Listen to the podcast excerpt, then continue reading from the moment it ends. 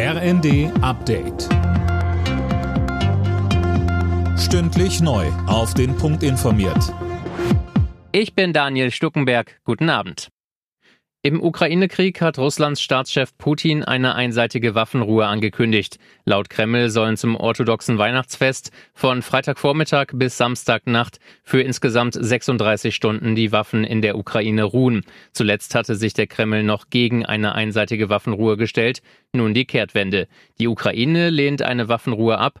Ein Berater von Präsident Zelensky sprach von einer zynischen Falle und einem Element der Propaganda.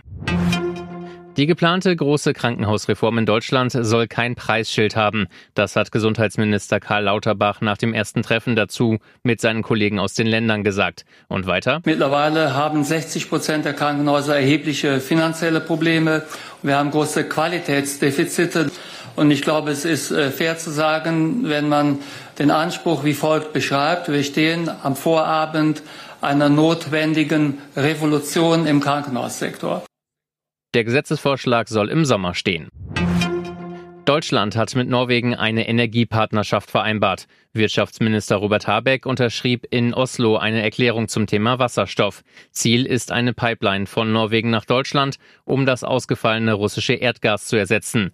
Habeck zeigt sich zufrieden. Dieser Besuch schafft die Versorgungssicherheit, die wir in Deutschland aufgestellt haben, jetzt mit den norwegischen Partnern. Eine echte Partnerschaft, die dafür sorgt, dass die norwegischen Energieimporte und die deutsche Energiesicherheit Hand in Hand zusammen weiterentwickelt werden können und schafft so auch das Vertrauen in die ökonomische, aber auch in die Energie Sicherheitsperspektive, die wir in Deutschland entwickelt haben. Die Zahl der akuten Atemwegserkrankungen in Deutschland geht deutlich zurück. Laut Robert Koch Institut waren zum Jahresende noch knapp 6,5 Millionen Menschen betroffen, ein Drittel weniger als in der Woche vor Weihnachten. Das sind aber immer noch deutlich mehr als in den Vorjahren.